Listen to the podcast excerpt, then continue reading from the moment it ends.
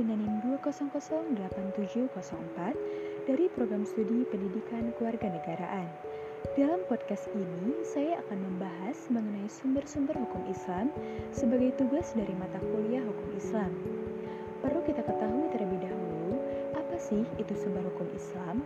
Sumber hukum Islam merupakan sebuah pengambilan aturan atau keputusan akhir dalam menentukan hukum syariah agar sesuai dengan apa yang semestinya Nabi Muhammad ajarkan sebelumnya. Sumber hukum Islam memiliki maksud dan tujuan, di mana salah satunya untuk menyatukan perbedaan, mengingat banyak interpretasi tentang ajaran Islam.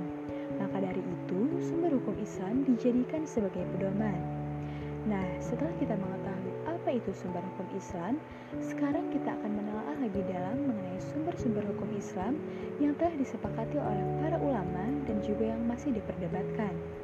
Sumber hukum Islam yang masih disepakati oleh para ulama ada empat. Di antaranya ada Al-Quran, ada hadis, ada ijma, dan juga kias. Yang pertama ada Al-Quran. Al-Quran merupakan sumber hukum Islam yang paling utama. Mengapa? Karena mengandung firman dari Allah Subhanahu wa Ta'ala, Sang Maha Pencipta. Dalil yang berasal dari Al-Quran merupakan dasar-dasar hukum yang bisa kita jadikan sebagai petunjuk untuk melakukan banyak hal, sesuai apa yang telah diperintahkan oleh Allah maupun yang telah dilarang olehnya. Dasar hukum kehujahan Al-Quran terdapat dalam Quran Surah An-Nisa ayat 105. Yang kedua ada hadis. Hadis dikenal sebagai sumber hukum Islam yang paling utama setelah Al-Quran.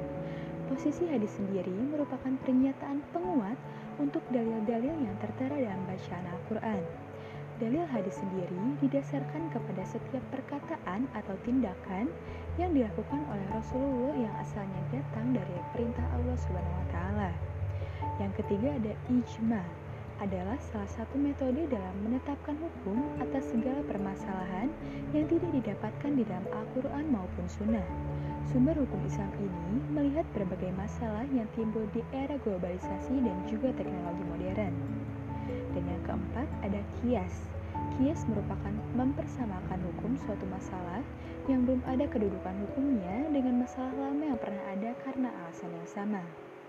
Nah, setelah kita mengetahui sumber-sumber hukum Islam yang telah disepakati oleh para ulama, sekarang kita akan membahas 8 sumber hukum Islam yang masih diperdebatkan oleh para ulama.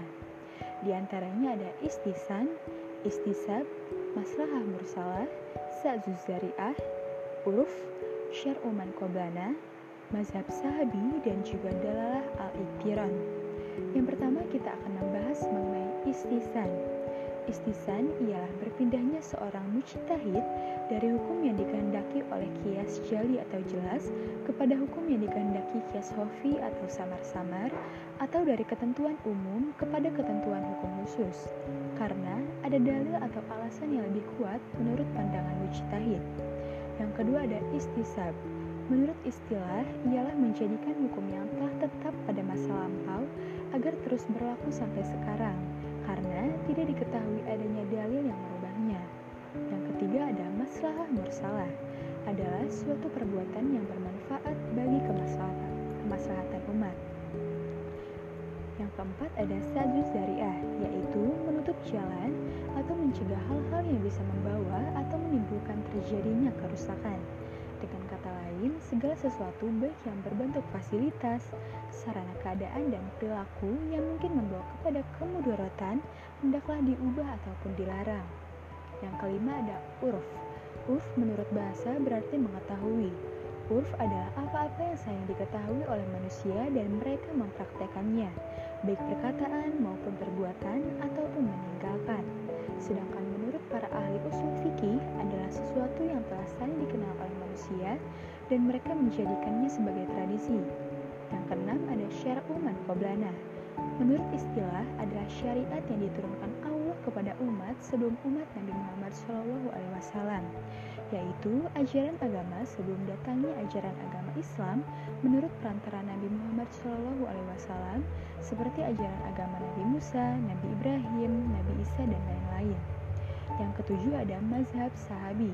Mazhab sahabi menurut bahasa ialah pendapat sahabat Rasulullah tentang suatu kasus di mana hukumnya tidak dijelaskan secara tegas dalam Al-Quran maupun Sunnah.